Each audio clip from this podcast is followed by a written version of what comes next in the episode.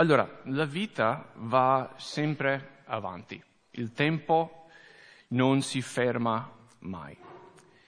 In questi ultimi versetti di Ecclesiaste, quindi la seconda metà di capitolo 11 e capitolo 12, Salomone parla dell'avanzamento della vita, come va sempre avanti. Parla, come abbiamo visto nei versetti che abbiamo appena letto, dell'eternità, del giudizio che dovremo tutti affrontare un giorno. Parla ai giovani, parla agli anziani. E c'è una cosa sicura per tutti quanti, ed è che siamo tutti mortali. Noi un giorno moriremo, non viviamo per sempre. Preghiamo che il Signore ritorni, così non dobbiamo gustare la morte. Amen. Dice che ci sarà una generazione quando ritorna e loro non dovranno affrontare la morte.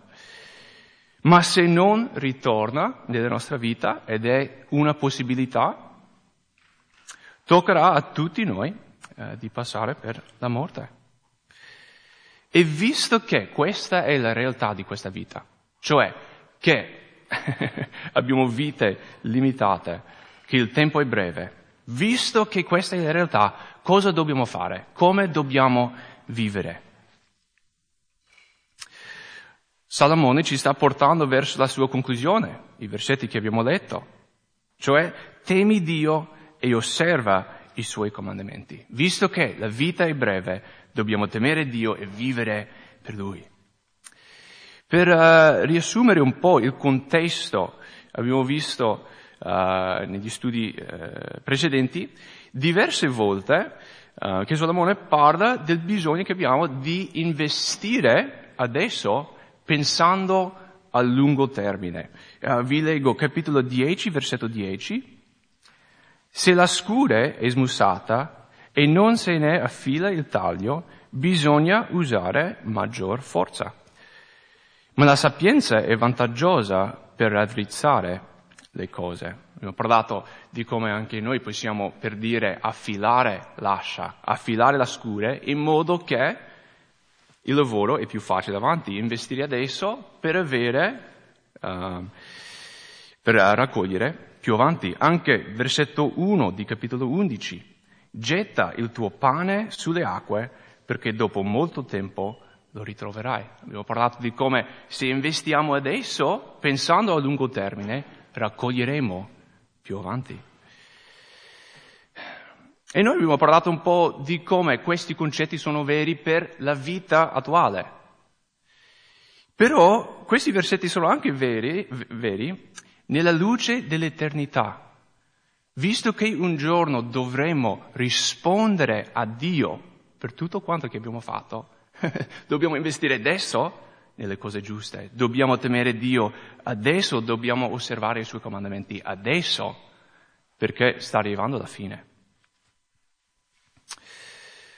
Visto che questa vita sparisce subito in un vapore, visto che vivremo per l'eternità e visto che ci sarà un giudizio per tutto e tutti un giorno, dobbiamo prepararci adesso per l'eternità.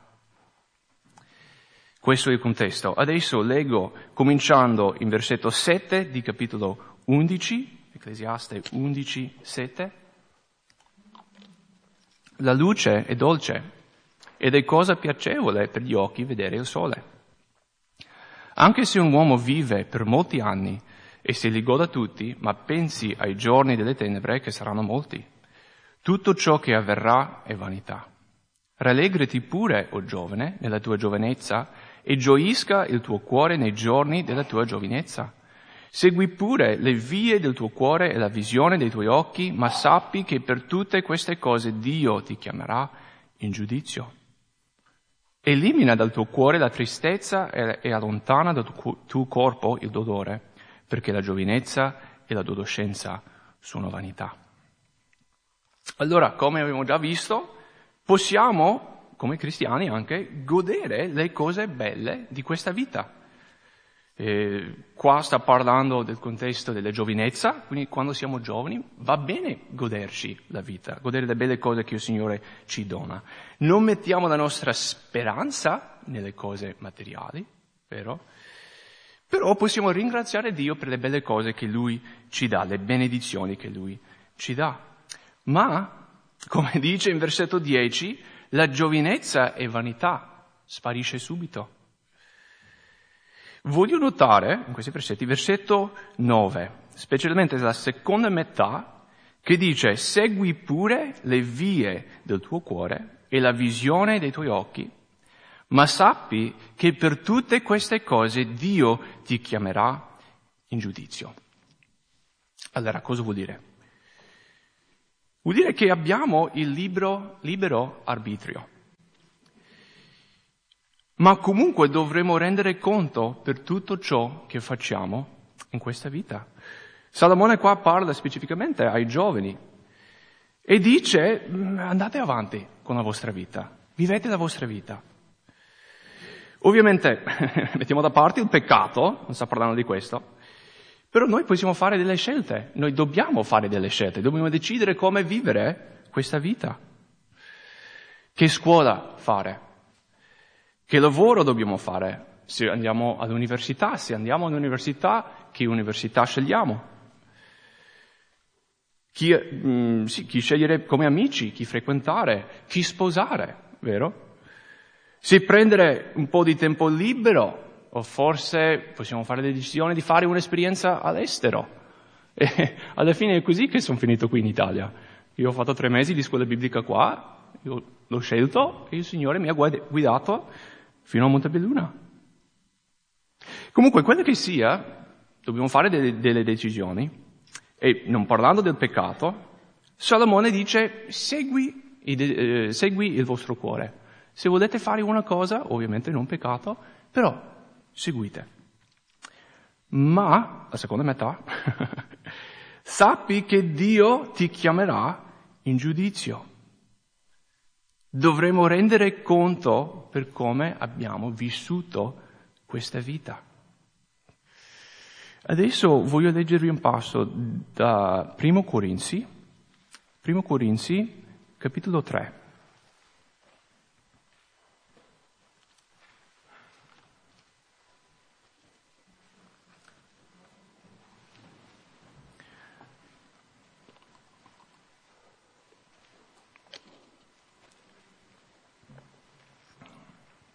E qui Paolo ci dice che dobbiamo stare attenti a come viviamo la nostra vita, perché di nuovo dovremo rendere conto per ciò che facciamo.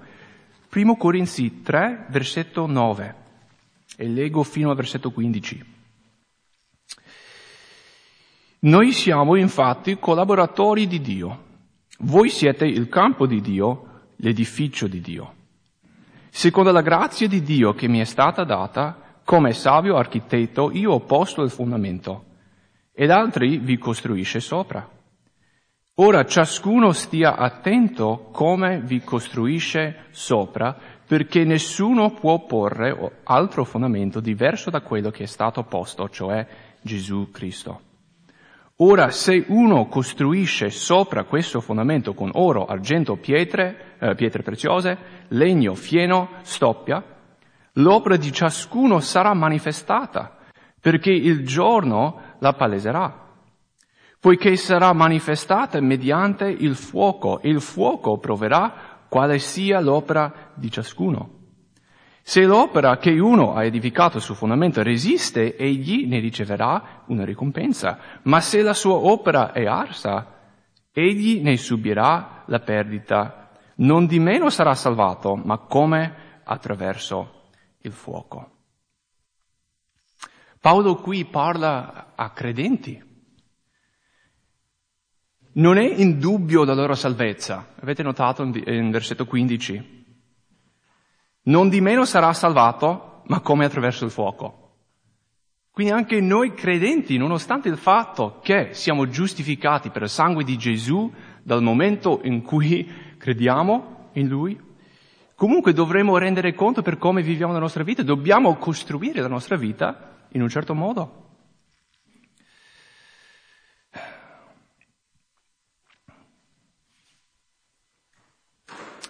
In versetto 9 parla di come la Chiesa è il Tempio di Dio, l'edificio di Dio.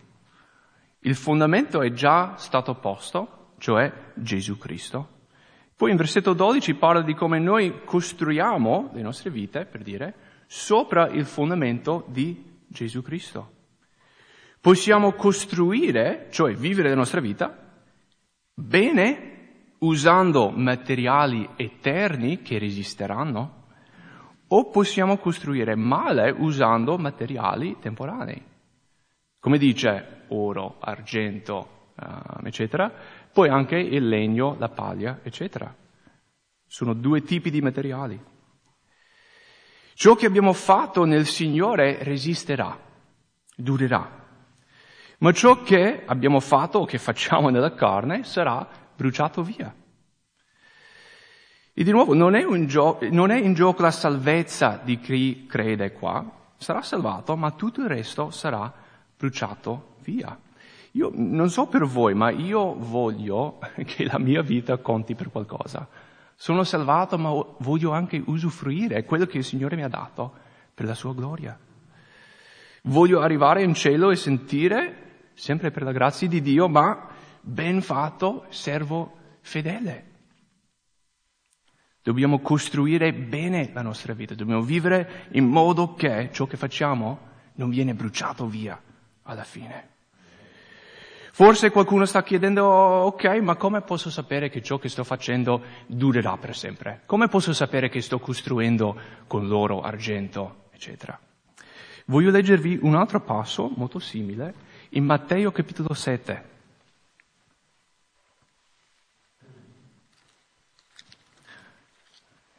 Alla fine di Matteo 7, versetto 24, e leggo fino al versetto 27, una parabola che avete sentito di sicuro. Matteo 7, 24. Perciò chiunque ode queste mie parole e le mette in pratica, io lo paragono ad un uomo avveduto che ha edificato la sua casa sopra la roccia. Cade la pioggia, vennero le inondazioni, soffiarono i venti e si abbatter, abbatterono su quella casa, scusate. Essa però non crollò perché era fondata sopra la roccia. Chiunque invece ode queste parole e non le mette in pratica sarà paragonato ad un uomo stolto che ha edificato la sua casa sulla sabbia. Cade la pioggia, vennero le inondazioni, soffiarono i venti e si abbatterono su quella casa Essa crollò e la sua rovina fu grande. Quindi qua stiamo sempre parlando di costruire qualcosa con la nostra vita, su un fondamento. Questo esempio è un po' diverso, no? Uh, perché qua quello che cambia tra i due uomini è il fondamento, non il materiale. Invece in 1 Corinzi 3 è il materiale, non il fondamento. Però penso che possiamo comunque capire che questi versetti uh, vanno insieme a 1 Corinzi 3. Comunque, qual è la chiave? In versetto 24. Chiunque ascolta queste mie parole e le mette in pratica, poi avrà edificato la sua casa sulla roccia. Secondo me la chiave è sentire la parola di Dio leggere la parola di Dio, ma poi anche mettere in pratica quello che leggiamo. Se vuoi costruire bene la tua vita, devi vivere secondo la parola di Dio, devi mettere in pratica le parole di Gesù. Io prego che non siamo semplicemente uditori della parola, come dice Giacomo, ma facitore non dire amen, gloria a Dio in chiesa e poi andare a casa e vivere completamente in un altro modo. Dobbiamo mettere in pratica, vivere al 100% la parola di Dio. Sì, non saremo mai perfetti, ok? Io confesso per primo che io non sono perfetto. Ma per la grazia di Dio possiamo comunque essere integri. Per la grazia di Dio possiamo essere facitori della parola di Dio, fedeli, santi, per la sua grazia, la sua gloria. Ma Dio vuole che viviamo in questo modo, costruiamo bene sulla roccia e costruiamo con quei materiali che dureranno in eterno. Bene, adesso andiamo avanti, leggiamo capitolo 12 da versetto 1 a 8. Ma ricordati del tuo creatore nei giorni della tua giovinezza, prima che vengano i giorni cattivi e giungano gli anni dei quali dirai, non ho in essi alcun piacere. Prima che si oscurino il sole, la luce, la luna e le stelle e ritornino le nubi dopo la pioggia. Nell'età in cui i guardiani della casa tremano, gli uomini forti si curvano, le macinatrici smettono di lavorare perché rimaste in poche, quelli che guardano dalle finestre si oscurano e le porte sulla strada si chiudono. Quando diminuisce il rumore della macchina, uno si alza al canto di un uccello e tutte le figlie del canto affievoliscono. Quando uno ha paura delle altezze e di spaventi per la strada, quando il mandorlo fiorisce, la locusta è un peso, il desiderio viene meno, perché l'uomo va alla sua dimora eterna e i piagnoni vanno in giro per le strade.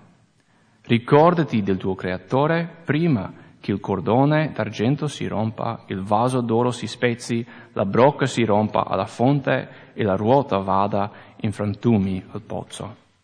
E la polvere ritorni alla terra come era prima e lo spirito torni a Dio che lo ha dato.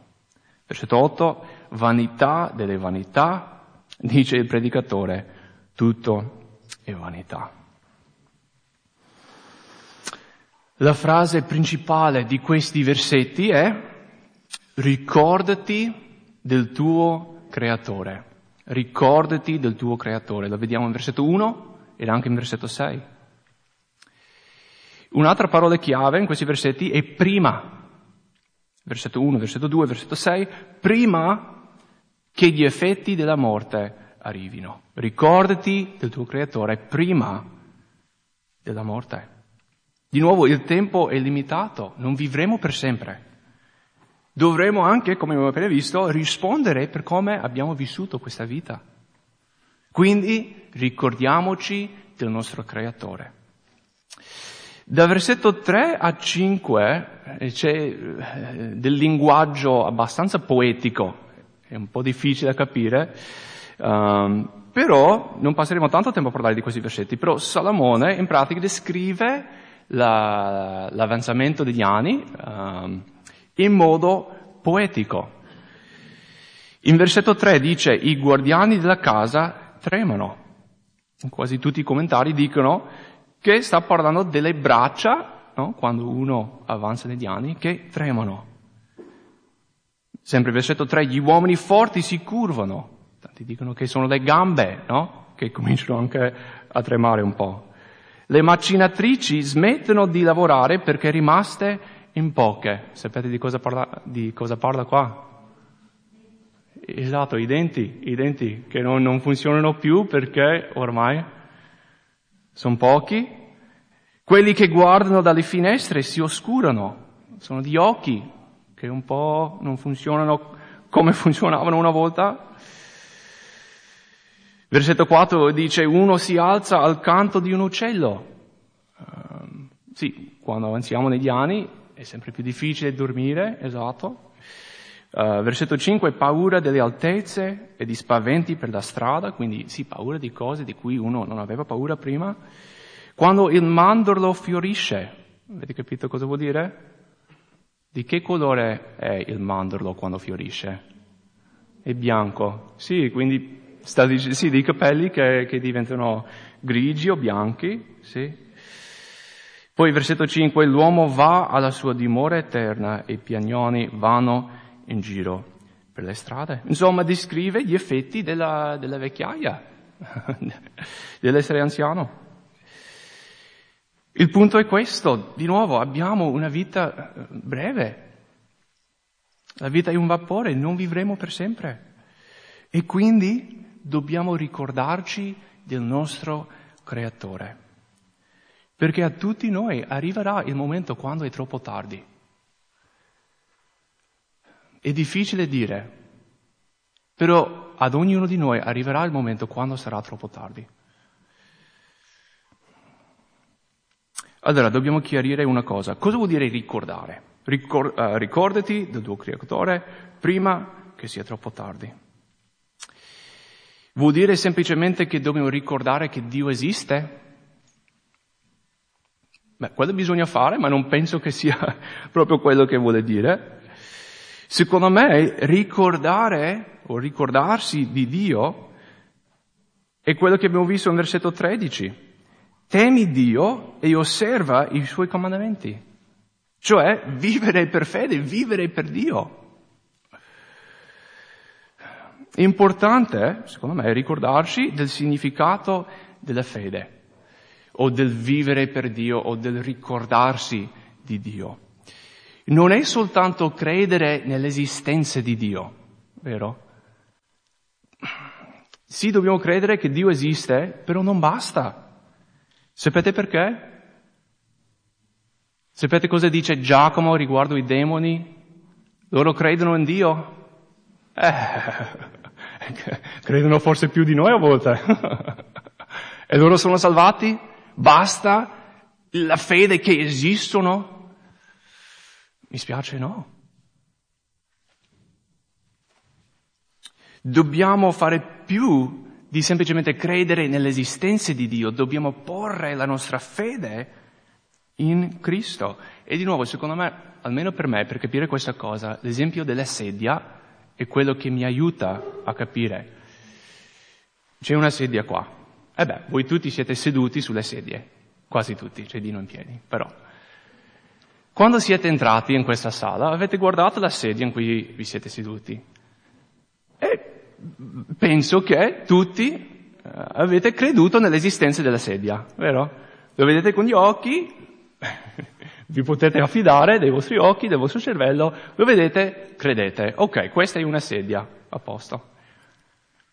Però, quando vi siete seduti in quella sedia, avete veramente messo la vostra uh, fede in quella sedia. Prima avete creduto nell'esistenza, dopo vi siete, uh, vi siete affidati completamente a quella sedia. E questa è la fede biblica. Non è soltanto credere, ah sì, Dio esiste. No, è proprio, se posso dire, sedersi, affidarsi completamente di Dio. Dobbiamo ricordarci del nostro Creatore, cioè porre la nostra fede in Cristo, perché di nuovo arriverà il momento quando non lo potremo più fare, che sarà troppo tardi. Poi il versetto 8 dice vanità delle vanità. Parole che abbiamo già sentito. Infatti comincia il libro, in versetto 2 di capitolo 1, dicendo la stessa cosa. Vanità di vanità, vanità di vanità, tutto è vanità. Salomone ritorna all'inizio. E come abbiamo visto in questo studio attraverso i libri di Ecclesiaste, la vita è vanità, è un vapore, sparisce subito e quindi ricordiamoci del nostro Creatore.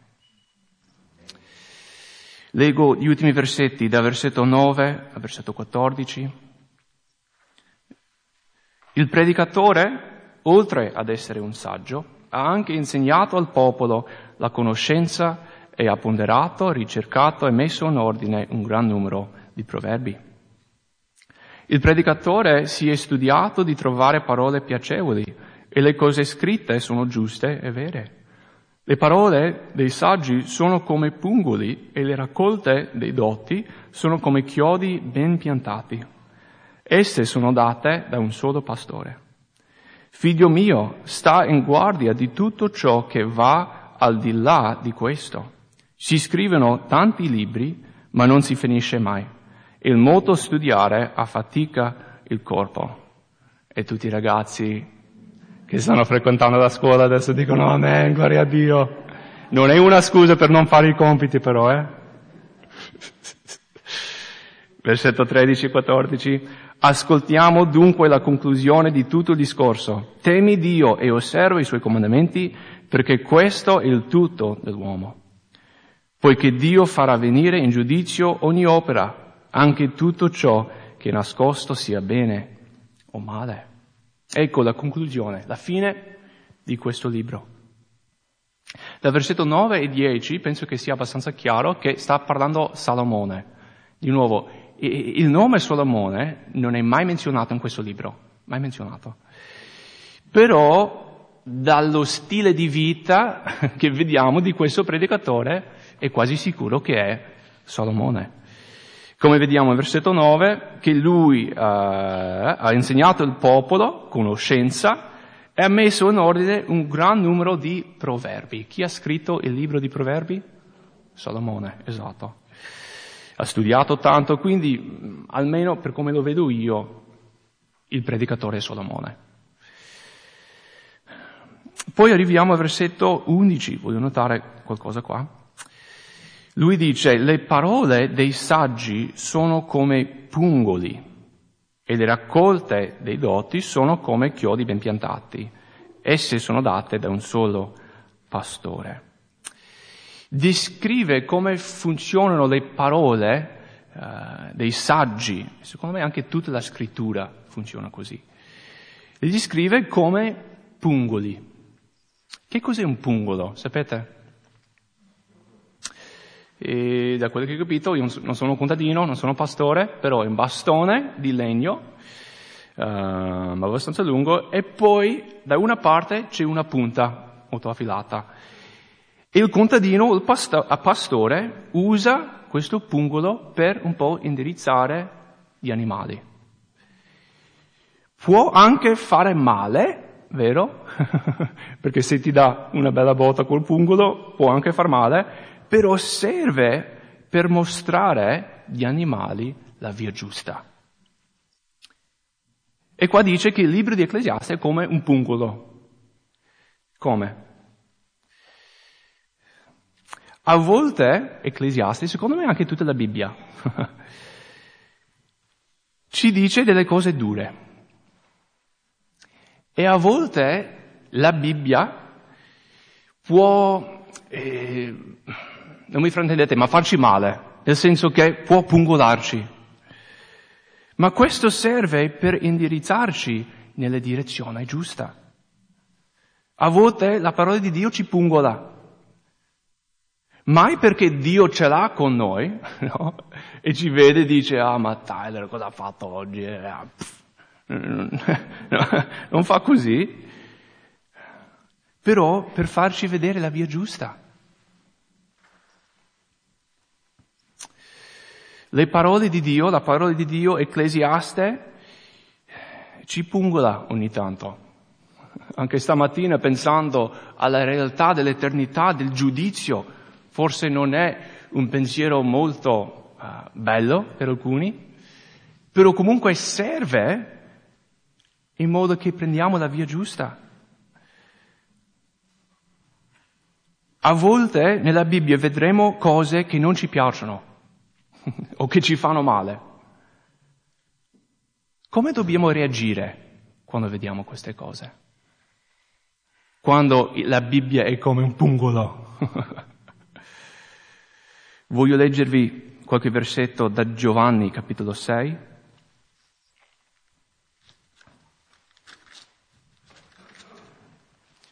La fine di Giovanni capitolo 6.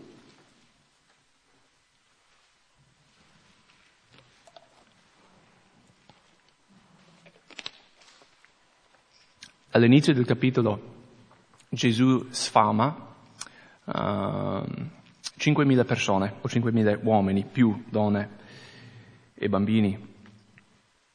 E dopodiché comincia un discorso parlando del cibo spirituale, del fatto che sì, dobbiamo mangiare fisicamente, ma dobbiamo avere anche nutrimento spirituale. E ad un certo punto lui dice che chi lo segue deve mangiare la sua carne e bere il suo sangue. E alcuni sono un po' scandalizzati da questa cosa. Hanno sentito qualcosa da Gesù che non gli piaceva, che era difficile capire. E quindi, versetto 66, Giovanni capitolo 6, da quel momento molti dei suoi discepoli si tirarono indietro e non andavano più con lui. Gesù ha detto una cosa che non gli piaceva. Sì, non, non volevano sentire questa cosa che Gesù aveva detto. Poi ai dodici, versetto 67. Allora Gesù disse ai dodici, volete andarvene anche voi? E Simon Pietro gli rispose, Signore, da chi ce ne andremo? Tu hai parole di vita eterna. E noi abbiamo creduto e abbiamo conosciuto che tu sei il Cristo, il figlio del Dio vivente.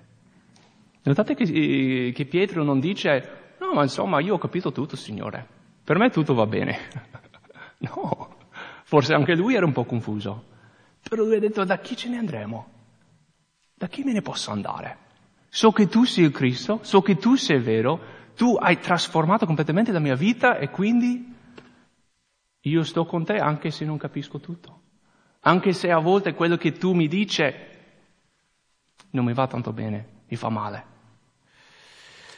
Tornando in Ecclesiaste, a volte la parola di Dio è come un pungolo, però Dio lo fa sempre con amore, volendo portarci nella via giusta. Infatti alla, fi- alla fine di versetto 11 dice, esse sono date da un solo pastore. Chi è questo pastore? È Salomone? No, non penso, penso che Gesù. Infatti Gesù in Giovanni capitolo 10, se non sbaglio, dice io sono il buon pastore. Il Signore ci dirige. Adesso siamo nella stagione della, della transumanza, no? Tanti mi chiedono, ma tu Tyler adesso che sei venuto qua dall'America, quali sono le cose che, ti, che trovi un po' strano? Per me la transumanza non l'ho mai visto. Vedere non solo le stradine, ma la feltrina a volte, completamente bloccata da pecore e dici... la transumanza. E vediamo i pastori, no? Che guidano le pecore, che li portano nella via giusta ai verdi pascoli. È questo che il Signore fa per noi. Noi siamo semplicemente pecorelle che seguiamo il nostro pastore. E adesso arriviamo alla conclusione finale. Versetto 13. Ascoltiamo dunque la conclusione di tutto il discorso. Temi Dio e osserva i suoi comandamenti, perché questo è il tutto dell'uomo. Dice temi Dio, in capitolo 5 abbiamo fatto uno studio sul timore di Dio. Cosa vuol dire avere timore di Dio? Non avere paura, ma avere un santo timore vivendo ogni giorno consapevole del Dio onnisciente, onnipresente e onnipotente. Dobbiamo temere Dio, dobbiamo osservare i suoi comandamenti, cioè mettere in pratica quello che dice. Non soltanto sentire, ma anche fare. Questo è il nostro tutto, questa è la vita di fede. Temere Dio e osservare i suoi comandamenti. È interessante perché per tutto il libro Salomone ha esplorato, se posso dire, la prospettiva sotto il sole. Lui ha cercato di ragionare come se l'eternità non esistesse, come se questa vita fosse tutto. Ma lui ha scoperto che quel modo di vedere il mondo non porta altro che vanità. Perché che senso ha la vita se tutto sparisce domani? che importanza ha quello che faccio adesso? Perché devo decidere il bene, non il male, se domani tutto potrebbe anche finire? Non funziona. E quindi lui alla fine di tutto dice, non seguite quella prospettiva che io avevo nella mia vita. Anzi, temete Dio, seguite Dio, cercate di osservare i suoi comandamenti, di vivere con una prospettiva eterna. Poi spiega il perché in versetto 14, poiché Dio farà venire in giudizio ogni opera, anche tutto ciò che è nascosto sia bene o male. Come abbiamo visto in versetto 9 di capitolo 11, il giudizio sta arrivando. Ogni singola cosa che noi facciamo sarà giudicato. Dovremo rendere conto per come abbiamo vissuto questa vita. Se siamo in Cristo, saremo con Lui per sempre. Amen. Non dobbiamo temere la morte. Siamo giustificati per il suo sangue. Come abbiamo visto la settimana scorsa, chi metteva, applicava il sangue sulla porta era salvo. Noi ovviamente non andiamo a casa ad uccidere un agnello e mettere sangue sulla porta, però in modo figurativo il sangue di Cristo viene applicato sulla nostra vita e il giudizio di Dio ci oltrepassa. Amen. Se invece abbiamo rigettato Cristo, Cristo ci, ci rigetterà. Se, abbiamo, se non abbiamo deciso di applicare quel sangue, allora vivremo per sempre separati da Cristo.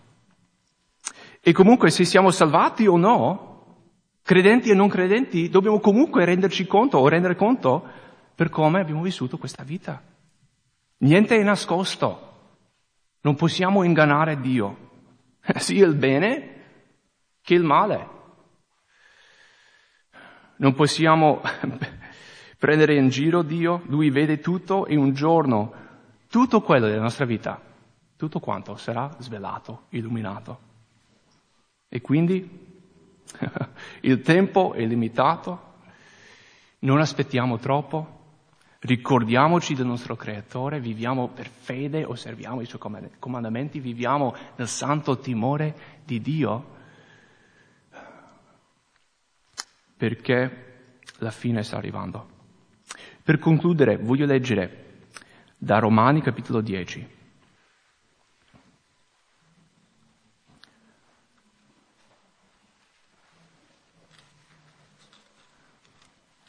Romani 10, versetto 9 a 11.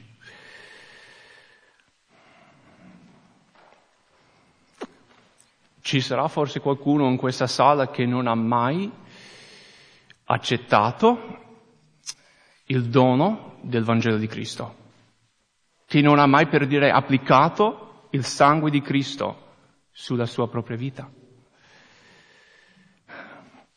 Come vedremo in questi versetti è molto semplice.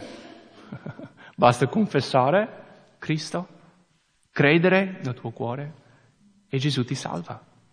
Il Vangelo non si tratta di mille buone opere, di pellegrinaggi. Sì, ok, dobbiamo fare buone opere, ma perché siamo salvati, non per essere salvati. Voglio leggere il versetto 9. Poiché se confessi con la tua bocca il Signore Gesù e credi nel tuo cuore che Dio lo ha risuscitato dai morti, sarai salvato. Amen? Questa è la speranza di noi tutti. Chi ha già creduto, chi deve ancora credere, se credi, se confessi, sarai salvato. La parola di Dio dice così. Col cuore infatti si crede per ottenere giustizia e con la bocca si fa confessione per ottenere salvezza, perché la scrittura dice, e questo è importante per noi tutti, penso che il Signore proprio vuole dirci questa cosa, chiunque crede in Lui non sarà svergognato. Chiunque crede in Gesù Cristo non sarà svergognato. Se tu, hai, se tu non hai mai posto la tua fede in Cristo, ti incoraggio di farlo oggi. Il tempo è limitato. Non è che possiamo aspettare sempre. Un giorno sarà troppo tardi. Non aspettare. E poi per noi che abbiamo già creduto, possiamo sapere che noi che crediamo in Lui non saremo mai svergognati. È difficile credere in Cristo? Sì. Saremo presi in giro? Sì. Vorremmo mollare? Sì. Ma chi crede in Cristo non sarà mai svergognato. Possiamo dire con Pietro, da chi ce ne andremo, Signore? Solo tu hai le parole di vita.